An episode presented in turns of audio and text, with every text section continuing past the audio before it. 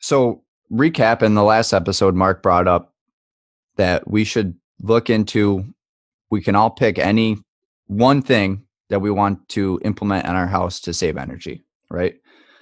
And from there, we had about a week to do it. So I dug into it yesterday and I don't, you know, Mark looked at his and Nick maybe didn't do his, but it was enlightening. It was enlightening. So I'm looking forward to talking about it, our energy conservation measure, if you want to call it, for our homes. So, Mark, I guess I'll let you start with yours. So let me preface my selection with a little bit of background for the energy engineers and uh, you know folks on the on the that are listening. Our house was built in 1852. The exterior and interior walls are solid brick. Exterior walls are five bricks thick. Interior walls are three bricks thick. So there's very little opportunity for insulation on the outside walls. The windows are almost all the original windows, which were uh, float glass, and we've had uh, custom storm windows made and put on. So the exterior of the house is about as close to insulated and sealed as we can get it without really changing the architectural features of the house, which we're not really ready to do. Uh, we also have geothermal heating and cooling with uh, a combination water furnace heating cooling system that provides hot water for radiant heat and cold water for uh, air cell high high velocity low temperature cooling systems so when i started to look at this the options were fairly limited based on the architectural features but one of the things that we have identified over the over the last few years is that the attic space is hot. So i said i need to ventilate that attic space. Looked online and you can get a solar powered uh, attic ventilator about 600 cfm to ventilate the attic based on relative humidity and temperature of the attic space. And so we have uh, that thing ordered and project underway contractor on notice. What do you like so how much does that cost to to buy so, it? to buy it is uh is uh $308.99 on amazon. Nice. Yeah and it'll probably be another 250 bucks to install. It comes with a flange on it so it uh, slides right under the shingles. You take a couple shingles off caulk it down and uh, oh, okay. put the shingles back on and done. Yeah. This is not a gable fan. It actually fits right into the roof, just like a, a passive. We have five passive act, uh, vents on the roof now, plus the ridge vent, but it it just doesn't seem to keep it cool. And uh, if I can if I can reduce the attic temperature by, you know, maybe 20, 30 degrees, that would be huge because it, it's a shingle roof, not a metal yeah. roof and it will increase the lifespan of the roof and hopefully decrease the load on my geothermal cooling. And you think you'll get that big of a temperature drop from that? I know I will. Um, the, ju- so we have nine inches of, of fiberglass insulation in the ceiling now, and using the FLIR infrared thermo- thermographic camera, there are places where the ceiling, that is the ceiling of the house, get up to 79, 80 degrees. So it's hot. Yeah. I believe it. I kind of have the same issue. I after I heard you say that, I'm like, damn, I probably need one of those too. So why aren't your ridge vents functioning then properly? Well, I think they are, Nick. I, it's not that you depend on the thermal difference between the attic and the yep. uh, and the exterior for convection through the ridge from the eaves to the ridge vent.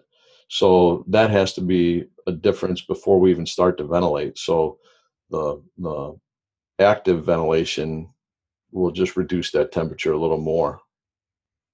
I don't think it's that they're not functioning. I think it's that they are. Well, just so freaking hot are. up there. Yeah. yeah. I can imagine on a hundred degree day, it's a hundred whatever yeah. 20 up there yeah so yeah so there's not Not a lot of shade on the house or anything. Just I mean, There's direct shade sun. at the there's shade at the west end, but the east end is direct sunlight. Yeah.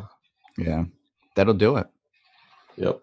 An all solar powered fan. No wiring up there. That's great. No wiring. Nope. Cut the roof, stick it in, away you go. Now, one of the downfalls, it is all solar. It will only run at night, but I'm conjecturing that it will run a sufficient amount during the day to reduce the temperature, uh, and you know it'll be cooler when the sun does go down.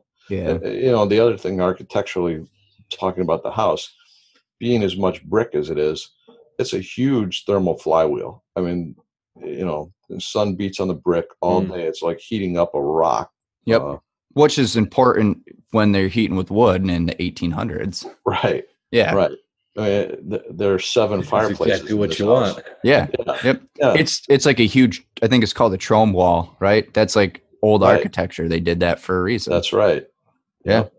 which is awesome, I think. But yeah, now it kind of hurts you a little bit because you have modern technology and we don't need that huge Yeah, they know- flywheel effect. Yeah, and actually, the you know the way the house is situated in the uh, during the original construction, it was constructed so that you could open up the two end doors, and basically it would be flow through ventilation from the prevailing wind. So that hmm. was the the predominant cooling at the time of original construction. Now, obviously, you know we don't want to ventilate when we're trying to cool a place. So. Yeah, it's it's amazing what passive things they did and you can do for a house if you plan it in. It's crazy. You know, the Trombe wall and the direction for cross. I mean, there's so much you can do. Well, and back then it probably was more of a question of keeping heat inside the house. Yeah, exactly. As opposed to removing it, where I think now Yep. we probably have more of that issue, Mark, like you're talking about getting heat out of your house. I was just kind of appreciating yesterday the we have tall trees around our house and while it does limit the sun that comes through, you know, as far as long durations, you know, there is a period during the day when the sun is high that the yard is all filtered upon and everything, but then it does keep it very cool because we don't have that heat, that sun, you know, onto the house, you know, after three or four o'clock in the afternoon. And uh I really appreciate that, especially with us replacing uh where there's two heat pumps we have. We had old ones before up till a couple of years ago and we did one one year and then a couple of years later. And wow what a difference in the elect- electricity bills that was. I'm still kind of amazed when you know we'll have a month like this and i'll get the bill and say wow that's completely reasonable. In fact that's a really good deal i got yeah. for keeping us cool night and day yeah it's unreal it really is Are they ground Right. source or air source heat pumps? Oh no, just typical air source. Yeah. But Wow. They they hammer along, and you know they, don't come on that often. I mean, like I Mhm. said, the shade helps a lot too, and uh, a lot of it's occupant education in my home. I find. Oh, I agree. yes, I so agree that would be, completely. uh, the, I guess that would be my next project. Would be, but I don't know. I think I've talked about this enough that they they the occupants should understand some of the Yeah, yeah, basics yeah, of yeah. energy conservation but you know it's a continual education process So I had a lot of fun yesterday. I I thought after Mark brought this up, I was like, you know, perfect. My house, it was built in 1890. It's got single pane windows. It's like this is this is easy for me. I was like, I'm gonna do double pane windows. So I just I you know looked on the average cost to purchase and get a, a window installed, counted how many windows I had. You know, okay, now it's gonna cost me, I don't know, we'll say 12 grand to do my windows. So I went did the it wasn't a bin hour analysis but i took the heating degree days and cooling degree days for each month and looked at my utility bills to find out how much cost per kw and ccf and natural gas found my um, avoidance if i switched to double pane windows great calculated out 52 year payback so i was like well that's dumb guess i'm not doing windows ever so i was very disappointed So what, what were you thinking you'd come in around? I don't know. I was hoping I'd get like a 14 or 15 year payback. I've never I've never looked into how much windows costs and how much they say. Like, you know, I, I get it, but I've never like looked at as as a whole house what it would save me. And I was like, well, that's ridiculous. 52 year payback. I'm like, what? So I was like, okay, there's you know what? That's fine. I got an 80% efficient furnace. I might as well at least get a 95. That'll save me some money. Did the same thing. That was an 11 year payback with me installing it myself. Wow. So I was like, well, that kind of sucks too. So then I pondered it for a while. And you know, it's funny you bring up like occupant education because I was like, maybe I'll do LED lights. I'm like, nope, everyone here shuts the lights off when they're not. Well, our lights are barely on, you know, between well in the wintertime it's a little different but you get your three hours of a few lights on in the evening and then everything's off. Nothing's left on during the day. Very good. Um, you know we're good. Nobody wastes water. I was pretty proud of everyone that i live with. So i was like what in the hell am i going to do? So I, d- I opted if i was going to do something i would get a nest learning thermostat Oh, interesting. And okay, so run through the. Did you do an equivalent analysis on that? Well, I didn't, but I, according to the internet, on average, you can save about a hundred bucks a year from you know just your daily setbacks of it learning when you're there and when they're when you're not, and when it can turn down or you know turn down the heat and cooling. So it costs about 250 bucks if I can save a hundred bucks a year, you know, there's my two and a year, two and a half year payback. Life is good. And it's funny, Mark brought up the point. Well, don't you already have a programmable thermostat? Yes, we do. Yes, we actually already put in a pretty aggressive setback on our heating for during the day, right? But I have found if one person is home and they're cold and they turn it up, it's going to hold at whatever you turn it up to 72 73 74 so if i had a guess 60 70% of the time it's not doing its job. So i thought the nest was be, was cool because it should automatically do that and it should kind of mitigate someone gets cold to turning the heat up you know it'll it will self learn so that was my my energy saving method of choice so what's what will be your strategy for monitoring uh, performance? So you know that uh, the Nest is doing its thing and setting everything back to the standard temperature after someone goes through either their need for heating or cooling beyond what the set point is. Uh, monitoring performance as in like avoidance. How much am I saving? No, no I mean how how will you know this thing's working? Oh, well, it looks like they have a fancy little app and it should tell me everything exactly what it does. So good. I thought that was pretty neat. I can and you know, it's Wi-Fi so I could change it from wherever I am whenever I want it. But yeah, it, it should like kind of internally track what it does, which I thought was pretty cool. I mean, I have yeah. your standard programmable thermostat and like I said, we're like, oh, we're going to save more energy. We're going to be pretty aggressive on our setbacks during the day because nobody's home. And then somebody ends up being home. They're like, this sucks. I'm cold. Turns it up to 74. And then it stays there forever. So, or till the next day or whatever. Right. So I'm confused though. So the Nest thermostat knows when somebody's there and they're cold or hot? No, no. It knows when somebody's there though. And I, I think the, the Nest will at least, if you, if I set it to 74, I'm assuming it will do that for a period of time and then if they leave the house again it'll know and it'll set it back down. You know what i mean? Whereas if somebody bounced in to do something they were cold set it up it'll hold there for the rest of the day. So just it seems like a, a good application of technology and iot and all that good stuff to find out when people are home. It, it's also scary to think that it knows when clayton's home but i thought it'd be pretty useful I don't know, Clayton. I'm skeptical, but I'm a curmudgeon at heart sometimes when it comes to these things. But I do find it interesting. You know, you looked at the the things you know were a need in your facility. The windows are probably more than a heating and cooling issue, Mhm. draftiness, I don't know, security, whatever. I am curious why both you guys own homes that are about 100 years older than my home. but that's fine. So, but so yeah, you looked at all the, the payback and the economics of it, and then you ended up with the thermostat, but you didn't do the same type of rigor on that analysis, which I was kind of curious about because somebody was there to provide you with the benefits or at least something that made sense to you. I mean, I know you're not a dumb guy, but you looked at it and probably said, okay, well, that they're not saying I'm going to save a thousand dollars a year.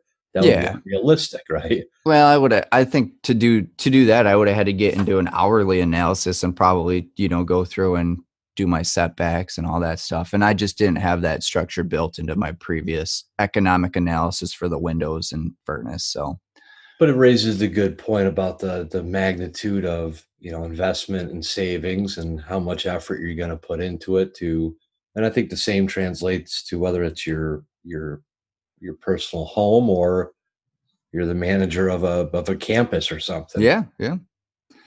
I was, and you know, like we we had the conversation before though. Everyone is pretty conscious of energy consumption at our house. So, I mean, I'm looking at my utility bills and I'm like, yeah, I hate paying it every month, but I'm like, it's not ridiculous. I don't know. I'm like, I, it kind of, you know, I don't want to say it is what it is, but unless I want to be cold all the time, kind of is what it is. No one's leaving windows open and running the furnace and setting it to 78, you know?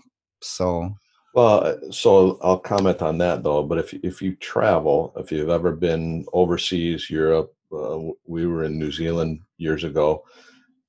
Our uh, energy cost is extraordinarily low. Our cost per unit, natural gas, uh, gasoline, electricity, all of it.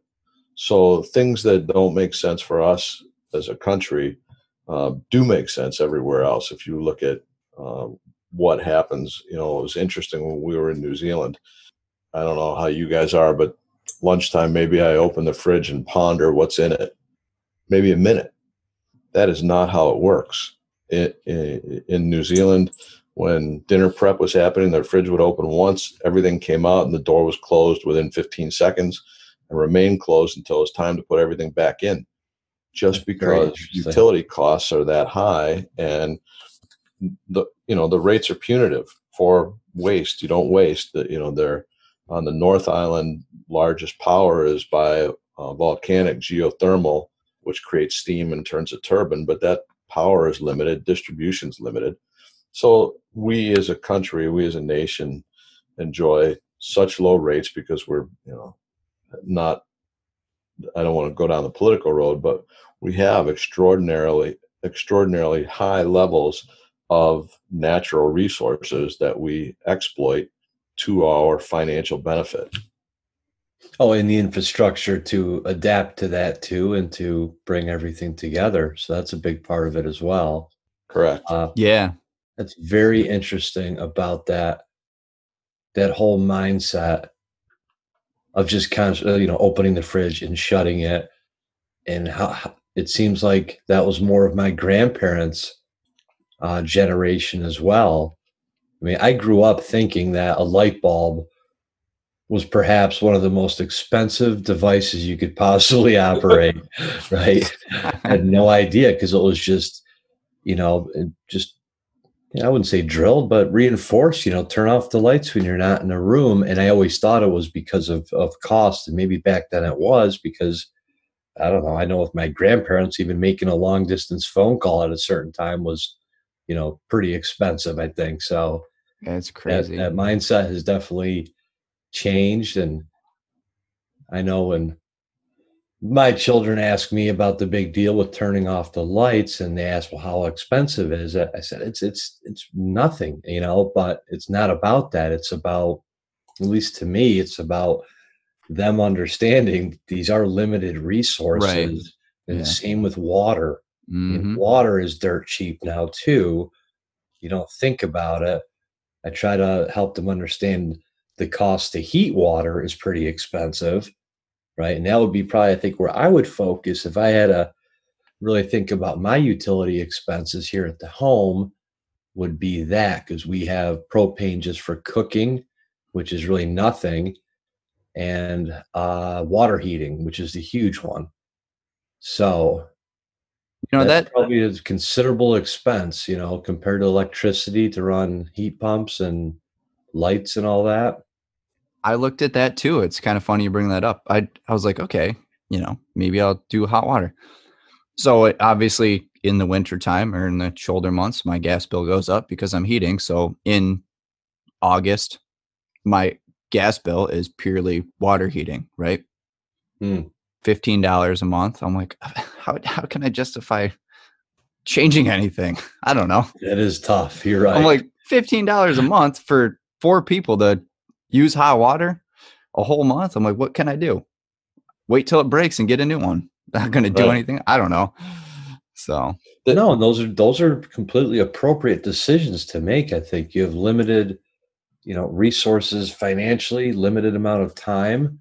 So, and I think the same as you've seen the same expressed with, you know, customers and clients. You go into their buildings, and some things you would think were a no brainer to do, but they've got bigger. They've got a longer list of no brainers that Yeah. they need to do. So you, Yep. you know, items you come up with might come down the list. It's just not important for one reason or another, or doesn't have the impact. hmm Right. yeah. It, it is. There is. Uh, I don't know if you've ever looked at them, Nick or Clayton. Uh, heat recovery that goes on your uh, drain, so that when people are showering or using hot water or using a dishwasher, it actually preheats incoming water to the to the uh, hot water heater. Yep. I've seen. I've heard of that. Yeah, Yeah. Yeah. which is neat. You know what I was? Tough for a retrofit, but You know what I was gonna buy? I'm completely joking. One of those little turbines that go in your your water line. So when I'm running the water, I'm making electricity. that's not dumb. no, I mean, there's there's a million things. I mean, think about if you were building a new home, you know, the, the, the, type of things that you would incorporate. I mean, that's a whole different animal based on you know living in older homes. There's certainly a lot of things I would do differently, and I'd probably start with having a big impact on the siting of your your building, you know, because that has such an impact uh, Mhm. w- wind and, and solar load and all that. And uh, I think that can, and definitely using the earth as far as uh, ground source, I think makes a lot of sense. But that is tough in a in a retrofit, but it can be done, you know. Yeah. Right. Well, and not to keep us, obviously, we're going to dive into our podcast, the actual part of it. But I was impressed. Like, I I've never had much experience with metal roofing, but compared to asphalt roofing, how much heat it reflects back to the earth as compared to absorbing it to your attic, that was insane too. How you can even have a black metal roof and you can touch it on a 95 degree day and not burn yourself or you know it there's a lot you can do. It's impressive. interesting. Hmm. you know metal siding probably much cooler too. It doesn't absorb heat. I mean your asphalt roof is just a giant heat sink. It was i was impressed. I was like wow i should do a metal roof on my house when i need a roof because not only is it less they last longer theoretically probably would save me some energy so Next project. now Always- There's always another project. Too many projects. Too many. But alrighty, guys. I think we should dive into our topic of discussion for the podcast now that we went on that little journey of energy conservation in the household. Obviously, you've already been listening, guys, but welcome to the VS Energy Energy Podcast. I'm your host, Clayton Ferry, and here with us today is Mark Sankey and Nick Taliska. So, today's podcast episode, we will be discussing the site walkthrough and what to look for. So, this is kind of to clarify it up. There's a multiple levels of energy audits. If if you're not familiar, you know, ASHRAE level one, two, and three, and this is more geared to, I guess, what you would consider your level one energy audit, your first site walkthrough. You know, if I'm if I'm an energy auditor and I'm going through a facility for the first time, what do I want? What do I need? What am I looking for? So we're just going to cover that process in in detail today. And I, I think the first thing to start with would be what what information do I need to know before I arrive on site? And obviously, it really depends on the facility and what they do. If it's commercial, you know, industrial, what have you. But I would generally like a floor plan, um, P and ID drawings if that does exist in the facility. If it's uh, you know industrial, uh, and informa- general information on you know when is the facility in operation is it 24 7 8 hours a day you know do you stuff like that what else you guys have to add to that I, I think before I even get to the point where I want peanut id drawings or a floor plan, uh, I would like to see two years of utility bills mm-hmm. Yep and copies of any uh, previous energy audits or studies or even a project list that has been developed by the facility, whether it's commercial, industrial, educational, it doesn't matter. But definitely two years of the utility bills. It is such a long list, in my opinion, of what you could need and could ask for. And I'm just kind of going in my mind through my experience with auditing. And I mean, I will say this I've never when you guys start talking about level one, level two, level three, I've never referred to any type of audit that I've been a part of in those ASHRAE terms, and nobody's even asked me, you know, what type of audit it is. It's usually it's either your first preliminary audit or it's follow-up audits, and obviously getting deeper into complexity and everything. But I do remember early on uh, when I got a kind of a initial handle on everything I'd need to look at that it became a long laundry list of this is what I would like before I even show up. And then you kind of learn that, well, depending on the facility, you maybe not, you don't need that much.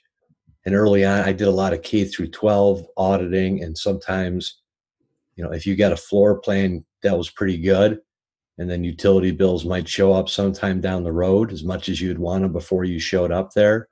So I think it can be quite different as far as drawings and access to them. I think the access part is more important than having them prepare everything for you in advance. But again, I don't know. From my perspective, it's not too clear on this is exactly the type of information you should have before you even step foot in a building. You do you go into it kind of assuming okay, obviously it depends on the facility. You you probably build your own generalizations or assumptions on what some energy ECMs would be, energy conservation measures, before you even get on site. Like, oh, this is a school. A lot of schools typically do this, this, and this, and I can save. We can do, you know, this, this, and this to save them money. I assume if you've been to a few of them, they're all extremely similar in how they operate. Well, yeah, similar structure and similar equipment with with different, you know, yep. vertical markets like that. But yeah, and that would be one of the, I guess, more simplified examples. It definitely gets more complicated when you get into industrial or mm-hmm. even healthcare and laboratories. Well, I think, Nick, especially when you start to develop projects for ESCOs, that sets the stage for a whole different level of detail doing an investment investment grade audit, which is right. somewhere, you know, like a ASHRAE two plus, maybe three. Yep. That requires enough certainty of the results to be able to justify investment and the economic requirements of the ESCO and and the uh, building owner. No, completely agree. Yeah, and at that point, you've right, you've been through the facility maybe multiple times, and you you've gone through what we're talking about today already. So, but the bottom line, I guess, I would say I do before I would go into a facility, what I would mm-hmm. like to do is have as much information as possible, right? So if you do have utility information that you can look through in advance and identify areas that you want to focus on, areas that seem, you know, excessively high compared to benchmarks you have or you know, just it, it ranges a lot, and, it comes down to I guess experience and knowing I guess what to look at from utility bills. But you can maybe be able to target what areas you want to focus on. Obviously, you know, I don't know. In my mind right now, I have a big you know picture of like a campus, you know, a mm-hmm. university mm-hmm. or something. a lot of different buildings going on there. But I mean, I would like to know as much as I can before I go there, so I'm not wasting a lot of time asking, you know, what's building 12 over here. You know, if I have that list of what the buildings are, obviously floor plans to help orient uh, yourself, then that definitely gives you an advantage and able to then, you know, talk more in detail about what's going on in the facilities. So do you guys care about like a EUI or energy use index or ECI, energy cost index prior to arriving on site? Do you want to know is this site operating at a higher cost or higher use than average sites in its same category? I would think that's very important to understand that if they do, if there is some ranking available like that, with the understanding that all, you know, places are different, and right? Whether it's utility costs or special, or you know, utility rates or special uh, use of the buildings and how they operate them, but definitely information on on, on as well on how they're operating the buildings. You know if they have a standard temperature set points they like to maintain when the buildings are occupied when they open them up things like that are all very important. So covering that obviously there's a, a little variance in opinion on what you need and what you want before you get on site but w- that's fine. I'm, everyone operates differently. Once you get on site what tools do you generally have or bring? I mean to me your first walkthrough is is that you know, I'm obviously going to have a, a, notepad, maybe some basic tools, a FLIR, thermal imaging camera, uh, ultrasonic leak detector if it's an industrial facility with compressed air, and you know that before you get on site. You got your site plans. Like to me, I'm I'm operating pretty lightweight on my first walkthrough. I, I would go one step back, especially with industrials, into anyone who's ever audited industrial facilities. The the first thing you have to check before you even walk out to your car is what are the PPE requirements for the site? Yeah, that's true. I completely rushed right past that. Yes. Well, and, uh, and I will tell you, I've been to many, many walkthroughs, including walkthroughs where there were competitors and and things like that.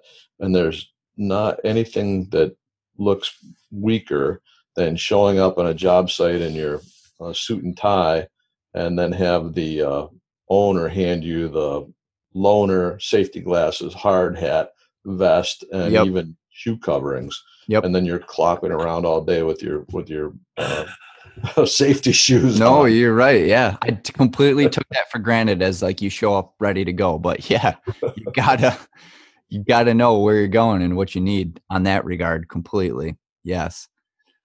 So, what's the most extensive PPE equipment that you've had to carry, Mark, for a, an initial walkthrough?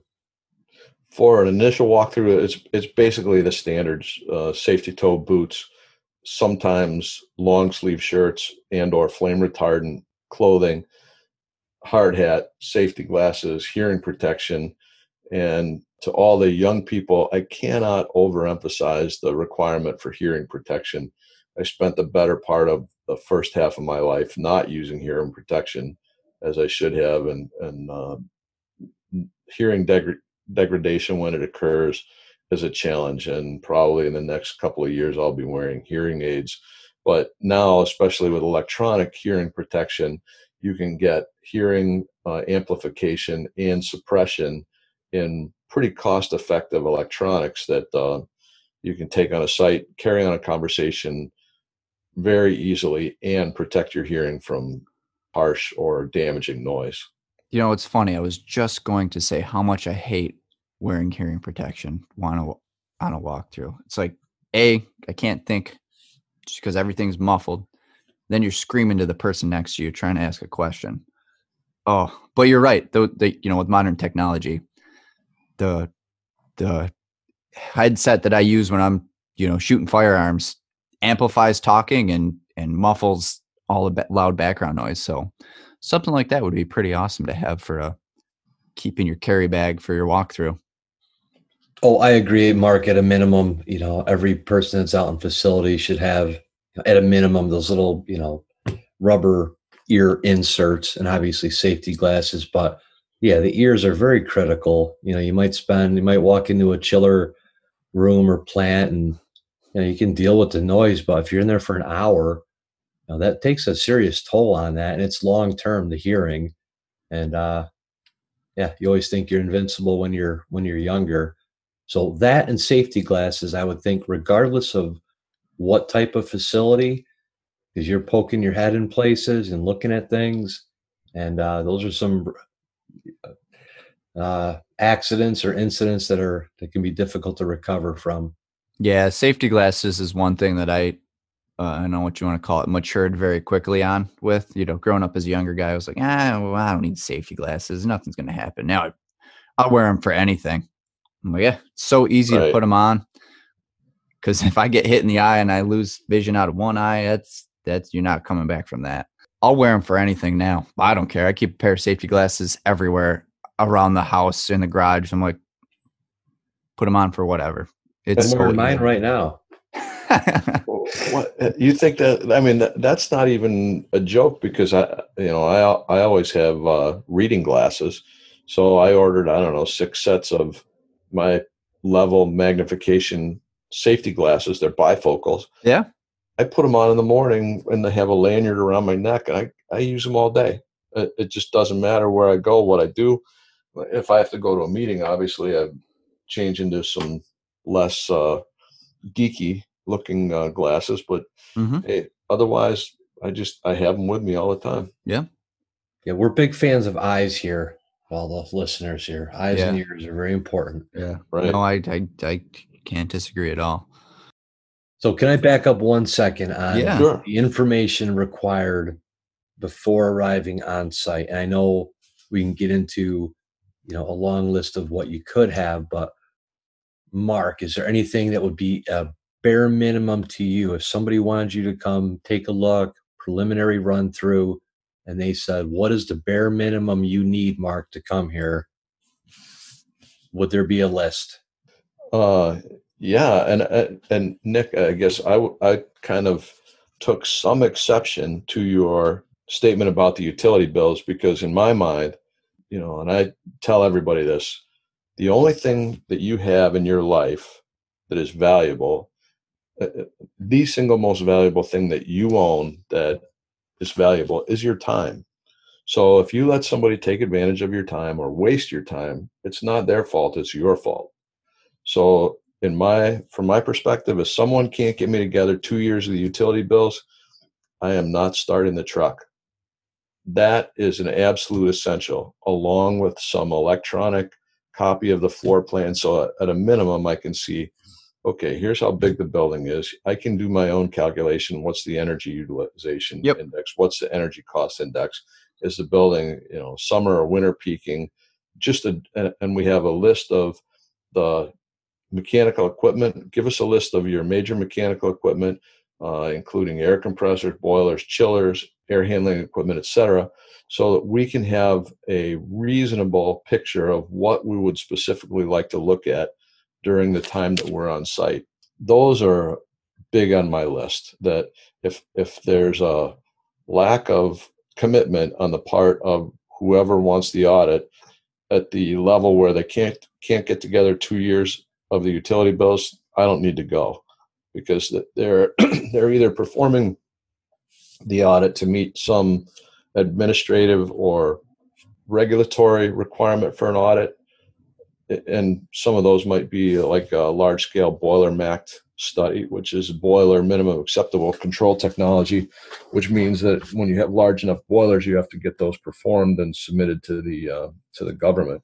But I, I really am, uh, you know, if I don't if I don't see two years of utility bills, uh, that's that's my indicator that this isn't really uh, there's not that high level of interest nor sense of urgency regarding this audit. No, I definitely see that. I appreciate that. Mm-hmm. I I can imagine you get I don't know what you'd call them in that industry tire kickers a lot saying yeah come you know take your time check this place out see what's going on doesn't cost us anything but yeah, it costs give you us a lot bunch of, of ideas sure. yeah yeah so um, I'll walk that back again and usually this starts with either a phone or internet inquiry mm-hmm. and generally, I, I try and find out who is requesting this and what their what their requirements are. And, and the requirements for an ener- energy audit usually come down to someone's making me do it, and therefore I have to, or there's a genuine and, and willful intent to reduce operating costs through reasonably reasonably certain investment. And at that point you you find the right person and they will ask three questions and it always revolves around how much can i save? How soon can it happen? And how certain are you? And certainty is a function of how detailed and and valid the audit and the calculations that follow the audit actually are so i know we'll talk about this in in upcoming podcasts but in general you know nick to your question let's find out who really wants this audit. Is it the person's boss or boss's boss? And if so, let's have a five minute conversation about what exactly are you looking for because you know vs energy is a for profit entity not a not for profit entity and we've gone to many many sites and well we want an energy audit this obviously when i was younger oh okay it'll be this much well the utility company will do it free okay.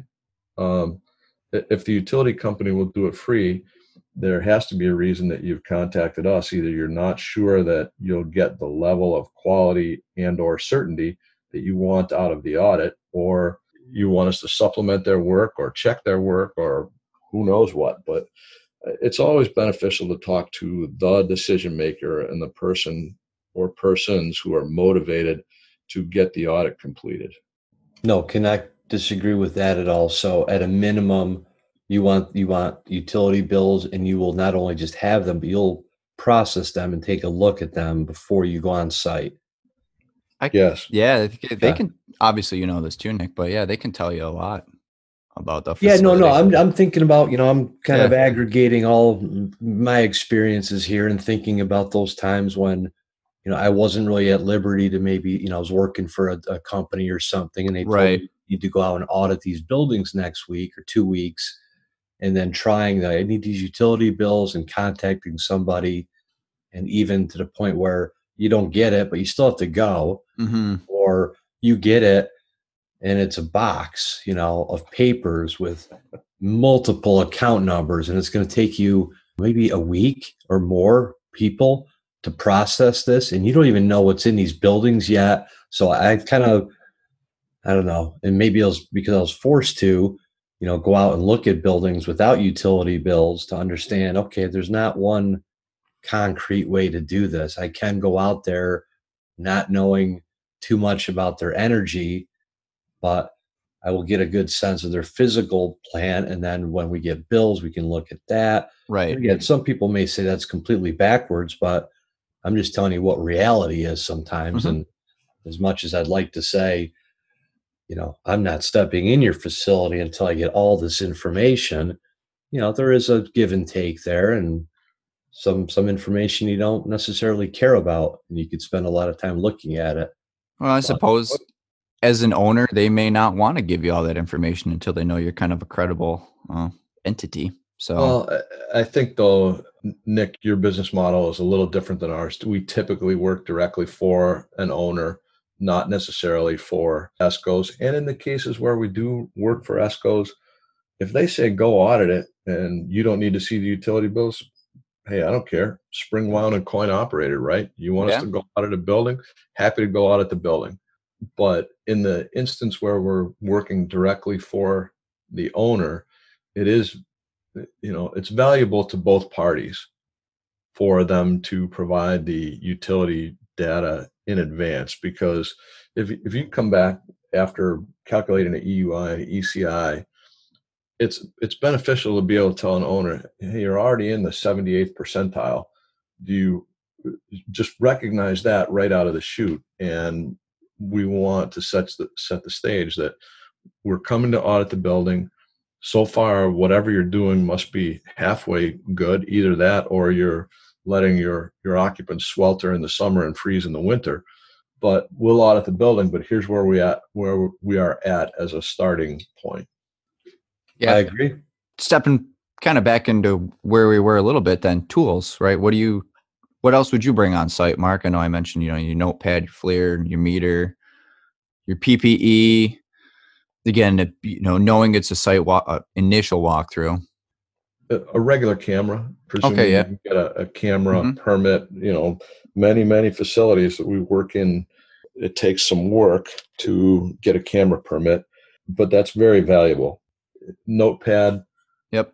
A tablet a tablet PC is valuable. The copies of the the uh, checklist or the um, inventory list of equipment so that we can be efficient on the project. Survey say, each piece of equipment. Yeah. Right. Let's go. Let's go.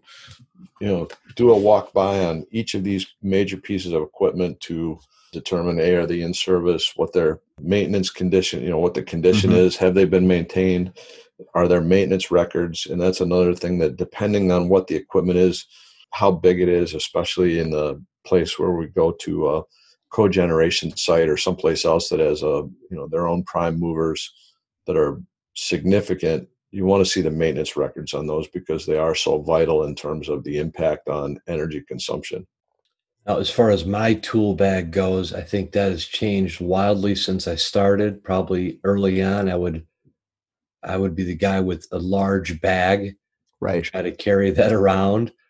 And I went through different phases, but now I would say I'm going to throw out one of the a piece of equipment, I'll call it, which I think is underutilized and not often thought of. Good old fashioned handkerchief. And I'll tell you why.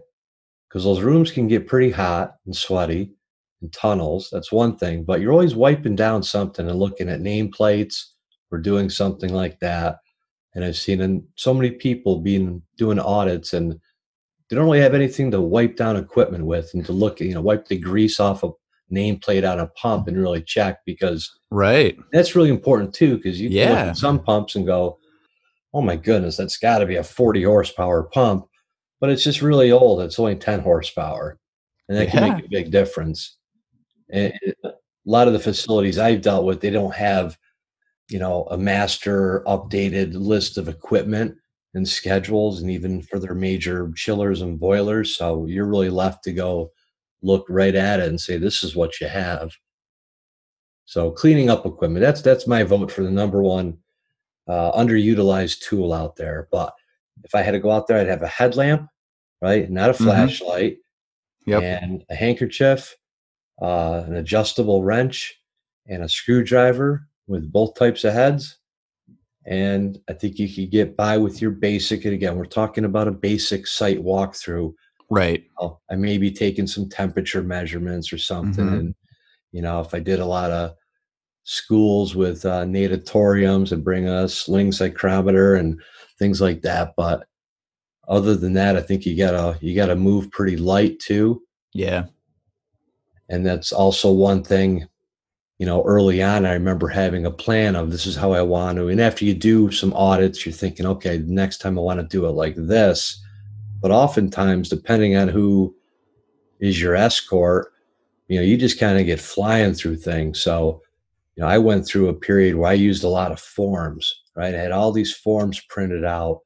And it just, and in my mind, okay, if I could direct this and say, you know, I want to start in a boiler plant and work my way up then the forms all kind of made sense. But if I let somebody else, the facility person, just kind of lead me around different places, which is sometimes how it has to go. Right. And you have to be kind of flexible and adaptable. So my sequenced and numbered list of forms didn't really quite work out then. And I'd find myself either using a voice recorder, which is handy too. But again, some facilities you're not allowed to use that. But pen and paper and multiple pens and pencils too. One of the things, Nick, and, and I love the handkerchief idea, and I usually carry one anyway, but I, that, that's absolutely true. On some large audits where we did have cam- camera permits, I used a head-mounted GoPro, and I have to tell you that was a that was a huge enhancement to just walking through with a notepad because you can talk and it's you know everything that you're looking at it's recording and you can go back and and review it and you know typical notes reminder to self blah blah blah and you go back and say oh yeah i saw that thing and uh, let's do a little more research on that piece of equipment. So that's a thought too. That is the perfect combination, but it seems like that would violate the no camera pass policy. Oh, I agree. I, yeah, you have to have a camera pass. If you can't get a camera pass, well, that will never work. But if you can, that's uh, pretty pretty nice. And actually, uh, even in industrial plants, sometimes you can get a camera pass, but there are specific components to their process that you would not be allowed to photograph. So you have to be watchful about where you go and when you use it. Sure, but pictures are invaluable when it comes down. And I know, you know, you, you go through your your first building maybe in a day, and you know you're, you're making notes, and you're thinking you're going to remember this, and oh yeah, and by the time you get to your tenth or eleventh, you know, boiler plan of the day, and your your notes get kind of confusing. So relying on either just the written notes, and if you do that, which is good, but I would just urge people just take your time. And I used to feel very rushed, like especially if I had an escort that I wanted to take some notes, but I also felt at the same time I had to make conversation and keep him or her moving too. But I think in hindsight, and a lot of times I would have just slowed down and said, No, I want to make sure I've got my notes here so I don't have to think on this later and try to remember if I'm thinking about the right plant. And if you can't take pictures, then you're drawing sketches and schematics of how yep. piping's laid out and things like that. And that's fine too. But it's very hard to recreate that after a full day of notes. And it takes time. I mean, obviously, sometimes the way piping is laid out, it takes a little bit of time to say, okay, this goes here and here and here, piled around it and what have you. So, yep. definitely easy it's debris. Debris is piled around the clay. Debris. Oh yeah, this is a uh, a family friendly podcast. I'm gonna have to beep that out. but I think you know, as as a listener, after hearing both your inputs, some people might be changing up their tool toolkits a little bit for first site walkthroughs. This was that was very insightful. Well, if I could get more people to carry handkerchiefs, I think it would be a, a better world. You got one more person today. Yes, that's one more person today. Indispensable. Yep. You know how many times I pocket knife scrubbed on a freaking nameplate, and then I'm like, oh, now my hand's dirty. Now what? Yeah. Now Use I can't shirt sleeve. Yeah. I'm like, oh, geez. Nope. That's genius. I like it. Well, that might be kind of strong, Clayton. oh, it's genius. And to invent the thing, it is use it. But I think I think the takeaway may be there's a lot of different ways to approach it, but mm-hmm. Mark is completely right. I and agree. The statements about time is valuable, and if you don't I guess, communicate that in one way or another to a potential customer or client, well, then your time will be treated that way. Like it's not important. And the fact is, it is because you're out there doing this and you need to take it serious. The more prepared you go into a situation, I think the better you always are. Mm-hmm. So, yeah, preparation, but then you have to be ready to encounter a lot of unknowns when you're out there in the field. And that's a reality too. You don't know exactly what you're going to see. Well, the facility might not either. I mean, I can imagine there's a lot of places that think, "Oh, this is how it is," and you you show up and you're like completely different than what somebody said it how it was. If it's you know layout, equipment, anything, things change a lot. Oh yeah, it's not always documented. So definitely, it's very true. So we we know what information we need prior to arriving on site. We know what tools we'll bring, right? Who who comes on the site walkthrough generally with us now? Well, like Nick alluded to earlier, there would be an escort typically of some kind, whether it's, uh, you know, we've been on projects where the escort has no clue about anything about the facility except they're supposed to take you on a walkthrough yep. up to where it could be a facilities manager or an operations person who has direct hands-on experience with the facility and equipment. But uh, when it's possible, generally on the first day, I would really, really like to have the owner stakeholder who has an objective in mind go on the walkthrough. So, uh, as Nick said, you have the opportunity to ask questions, get more specifics, understand at a detailed level what the intent is. Nick's done enough walkthroughs and audits, and I've done enough walkthrough and audits that we know what to expect. But the part that is generally more unknown is what are the business metrics that are driving this activity. And that's what I'm really interested in. And those are some things that you could discover without walking around with the the director of plant operations though. I agree. Okay.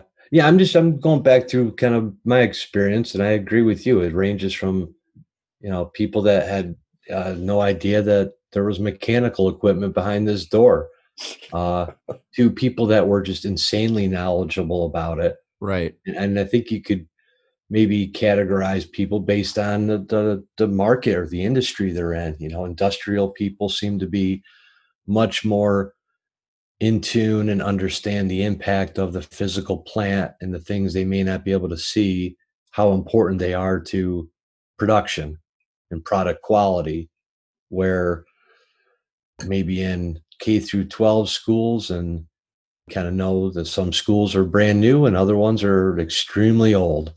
And resources spread very thin there too so that can be you know and that's the other part of understanding how knowledgeable is the person that is escorting you through their facilities. And some people just like all kinds of people some people are very honest with what they don't know other people feel like they should you know make up things that just they don't know but they need to they act like they should know this information Right. so you have to be careful about that too you don't run with too much information but i don't know if you're going to find in any type of facility these days somebody that's just going to let you walk through their facilities and kind of find your own way around that did happen believe it or not in the schools and it wasn't even that long ago wow. i would remember going home at night with uh full set of keys to Baltimore City schools. And you know, I'd be there for a week and they just give me a set of keys and show up at a building, sign in, and everybody Wow. knew that just take your time and walk through and yeah, quite a bit different. And it really was not that long ago, but and rightfully so, it's changed. But I don't think anybody's gonna let you walk through their manufacturing plant like that. Oh yeah. At least not on the first walkthrough.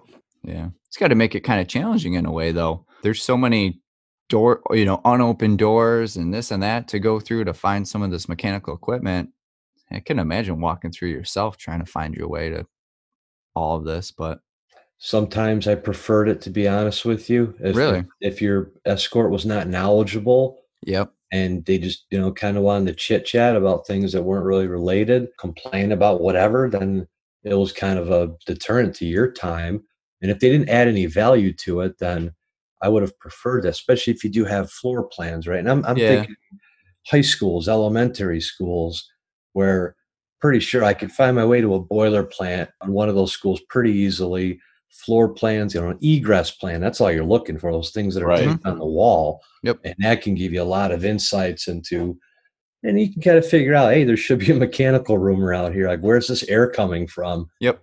And so you can figure out a lot there, but different places, yeah, like a hospital, I would never want to. If they said, yeah, here's keys, go roam, I'd say, no, mm-hmm. I'll come back when you guys have time, you know, Yeah. without a doubt. Right. This just kind of came to my, my thought. How how often it, it walking through with an escort or facilities person, I have to imagine you have to be I don't know what the right word to be tactful in a way too. Do you often find facilities people that are a little mm, I don't want to say they they feel they they feel betrayed or they have their own opinion, you know, they have their opinion about you coming in and telling them what they haven't done right or at least that's how they see it. You know, is is that often a struggle? Story time. It's story time. so we did a, uh, a facility audit at a big hospital, big, huge steam boiler plant that the director of operations. Now these are these are conventional boilers, okay? No heat recovery, right. uh, steam boilers. That he was insistent that the plant in its entirety was 88% efficient. I said, okay, based on what numbers? Well, here's what we we get. Here's what we make in terms of steam. okay, where's your primary steam meters? Uh, you know, he showed me the meters. I said, well, when's the last time you had those calibrated? Oh, we calibrate them every month. I said, what do you calibrate them against? Each other. Hmm. Okay. And um, where's your condensate or your makeup water meter? Uh, right here. Okay. So if you're making up basically 35% of your makeup, which is a relatively high number even for a hospital, what's happening to the uh, to the balance of your condensate? Well, we know there's a leak. I said, what, what do you mean a leak? You mean, uh, and you can look at the hospital and see the steam venting up through the roof. Right. It's, it's bad traps. He was insistent that there was a lake underneath the hospital where all of his condensate was draining to. And I'm not kidding.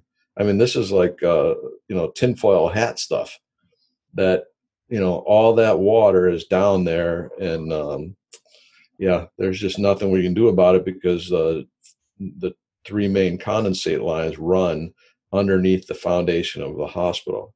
Hmm. Okay. None of that is physically possible. I'm I'm curious what your response was. Was it that just uh okay? Got to be kind of tactful, right? You can't. You do. I, I sat there for probably 20 seconds with a blank expression on my face, like I, I don't even know how to respond to this. So, I mean, I put it in our report that per the operations, there is a, a reservoir underneath the hospital where the condensate is draining to, but went back and basically did a, a heat and energy balance on the steam plant that said that that's not real. Yeah, it's just blowing out your roof instead. blowing out the roof. if you told me there was a giant cloud over your hospital, I might be more inclined to believe you. Yeah. wow. Yeah. So what was your what was your question before we got into story time? Well, it's just I can imagine some facilities and operations people find a, you know, when when we come through for a site walkthrough, they might get a little uh, territorial or whatever you want to call it. They they don't really want to share information. They think what they're doing is fine and they're right. And oh, absolutely. you know, it's Or- a, you got to go through it tactfully. I can imagine you can't say, "Oh, this is wrong. This is wrong. This is wrong," or else they won't want to show you maybe where some important stuff is. I don't know. Well, and I will tell you that the flip side of that is that there's a lot of great information That's buried true. in a facility Yep. that people have not been listened to, maybe because that guy Mark knows there told one person that there's an invisible lake, you know, under his Yep. facility, and they don't listen to anything else he says. But he may have good ideas about something, hmm and they don't even either have that opportunity or that voice. But hmm then it could also be that they don't want you to rat out their the poker table they have down in the boiler room and obviously an active card game that happens there periodically Yep. and so it is it's it can be a balancing act but you're there to kind of focus on okay how do we make these facilities run more efficiently which obviously benefits everybody and better for them to operate but uh, there is and there can be the, the thought of oh you're looking at maybe putting in some new building automation controls. Oh does that mean you're not going to need me anymore? That sort of stuff. Yep. Again it depends on the sophistication of the facilities department and of the individual people and their experience but very wide ranging Yeah. You can imagine. Well, that is a good point, Nick. And you know, when we find, and there are a great, great many talented, skilled people that have very good ideas, and and we are very open with them. Listen, I, I would like your list of ideas, and and let me just tell you that what typically happens. uh, This is in talking with maintenance or operations. We're outside experts, so where you can't get traction just by virtue of us being so-called outside experts, we can put some sensibility to the numbers, definition of the project, and things that you've been trying to get funded. We can help you get them funded, and that is a in and of itself a a, a big bonding issue with uh, maintenance and operations. Totally agree. And there needs to be some conversation, I think, when you start that process, just about that this is or can be a cooperative type of effort. And because if they don't really know what you're there about, then they can make their assumptions too, just the same where you can make assumptions about them based on any number of things. And it's not entirely fair. And we ought to all know by now that people and places can surprise us when you least expect it. I agree. So, moving forward, then, what are, uh, from your guys' opinions, what are some big takeaways when you are finished with your, you know, first site walkthrough? What do you want to leave with? Uh, even as I'm going through the through the facility, I'm developing a mental list of potential conservation measures. Mm-hmm. Basically, especially for things like heat recovery or in an industrial plant, where are they using expensive energy, whether that's steam, whether it's compressed air, high temperature, anything is expensive. So I'm developing that list of conservation measures that range from okay, if this was a mega project, it's this big. If they want to do, you know, if we have financial constraints that we're looking at XXX straight line payback, whole different spectrum of projects, all the way down to operations and maintenance items that you know could be fix your compressed air leaks. Let's tighten up the dampers. We need to have um, maintenance done on the HVAC equipment.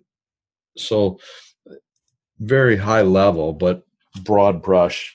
Here's kind of the things we're looking at. Now, do I have a definitive list? And have I done any? Probably no calculations or anything like that. But by the right. time I leave, I have uh, my my potential list as well as where I'll need more information and where I'm just going to devote a paragraph or two in the report to you should do these things because not only are they good for the you know indoor environment but they're also they'll also improve efficiencies some amount. And, and while Mark's right in that you're not necessarily putting dollars next to certain conservation measures or costs to it, you do have to keep, I guess, an eye on that. And a good energy auditor has some experience with cost estimating and actual, you know, construction of these things. And mm-hmm. there was times early on that I would go to buildings and say these these boilers are you know incredibly old and they've got to be incredibly efficient we need to get them out and it's going to save them a lot of money and then the project manager might visit the site this was very early on and he would say nick this whole uh, building was built around these boilers you know there's no way to really get them out easily it's going to be a major effort which makes your no brainer you know kind of a big deal yep and the same thing with and I see it to this day with other people, and I see projects recommended for VAV conversion of air handling units, but there's just no way to do that, mm-hmm. you know, without it being a major construction effort impacting all the occupied areas in the building. And sometimes then they settle for, you know, kind of a well, we'll we'll do VAV, but we'll just limit it to the mechanical room, which doesn't really do it. So it is important that you keep an eye on the constructability issues as you're going through, but you know, a prioritized list of things, yeah, you know, then usually mm-hmm. going from here's the best chances of a successful project lighting to here's some more ambitious type of things that you might want to we might want to explore. Makes sense to me. And I I completely agree. Go through you have your mental list of what you can do. You know, you generally know what some what it costs to implement some of these ECMs, what some general paybacks would be based on equipment size, and put it together. Start from there. And that kind of brings us sort of to wrapping up this episode, I would say, unless you guys have any more any reservations or anything to add to this. I, we kind of cut we covered everything we really wanted to. This is a longer episode, but I think a good one. I think we put a lot of valuable information into this podcast into something that seems that could seem extremely obvious or simple. There's a lot involved in it and there's a lot to think about and you know going from tools to people to what to look for what to do and i think we covered it very well. I'm, I'm going to add what do you typically bring to the walkthrough be prepared to be productive on this walkthrough don't waste any time i, I would say if, if you're not in the middle of downtown in close proximity to a place to eat, bring a lunch, bring a cooler, and just be ready to do your job for the entire day. Right. Not don't take a lot of time to get ready to get ready. You need to there's a lot to cover. I don't care how big or how small a facility is. To do an energy audit right, you need to be productive. So get on site and do your job and try and be as productive as you can for both from both your perspective and from the owner or contractor's perspective. Yeah, I know we talked about not wasting people's time. It, obviously, there's it goes both ways too. You don't want to be the one wasting the facilities guys' time taking a long right. lunch or getting you know getting your butt in gear or anything. So, I would add this, if I may, for the you know any younger auditors out there. No matter how much experience you have or don't have, you need to be confident that you know you are the energy professional that's being called into this facility or these facilities. So, again, going back to something I touched upon, if you know your approach is we're going to start in the boiler room and you're going to work your way up to the penthouse right and cover the ventilation system in between you'll see lighting and all that kind of stuff as you're walking through then don't be derailed when your host or your escort says let's start in mechanical room 32 because it's right here you know and in a way you have to be able to say well is it all right i'd like to start in a boiler room and here's why because a lot of times that can give you a lot a, a much more informed picture of that mechanical room. You know, if you're not asking like, well, where does this hot water come from? Well, down in the boiler, we got this and we got some heat exchangers and blah, blah, blah. And it's a lot better if you're going to start with that methodical approach, especially if you're visiting a number of buildings and probably with a different person at each one. It is good to have kind of a system of here's how I would like to digest this building and, and, and get to know it more and understand it and and a process there does help. Well, and I think as a somebody with an engineering background, obviously you're coming in as an energy guy, you have some sort of engineering background. You're you a lot of people think very structured and it helps your mind. That's the structure you want to come at it as instead of bouncing around. So I agree with that completely. Worthy note added. Excellent. But cool guys. I think we'll wrap it up here. For the listeners, thanks for tuning in. I know this is a longer episode. We covered a lot. Hope you liked our our little intro talking about home energy. And stay tuned for the next episode. We'll be discussing the energy audit process. So, thanks a lot, guys. Have a great day.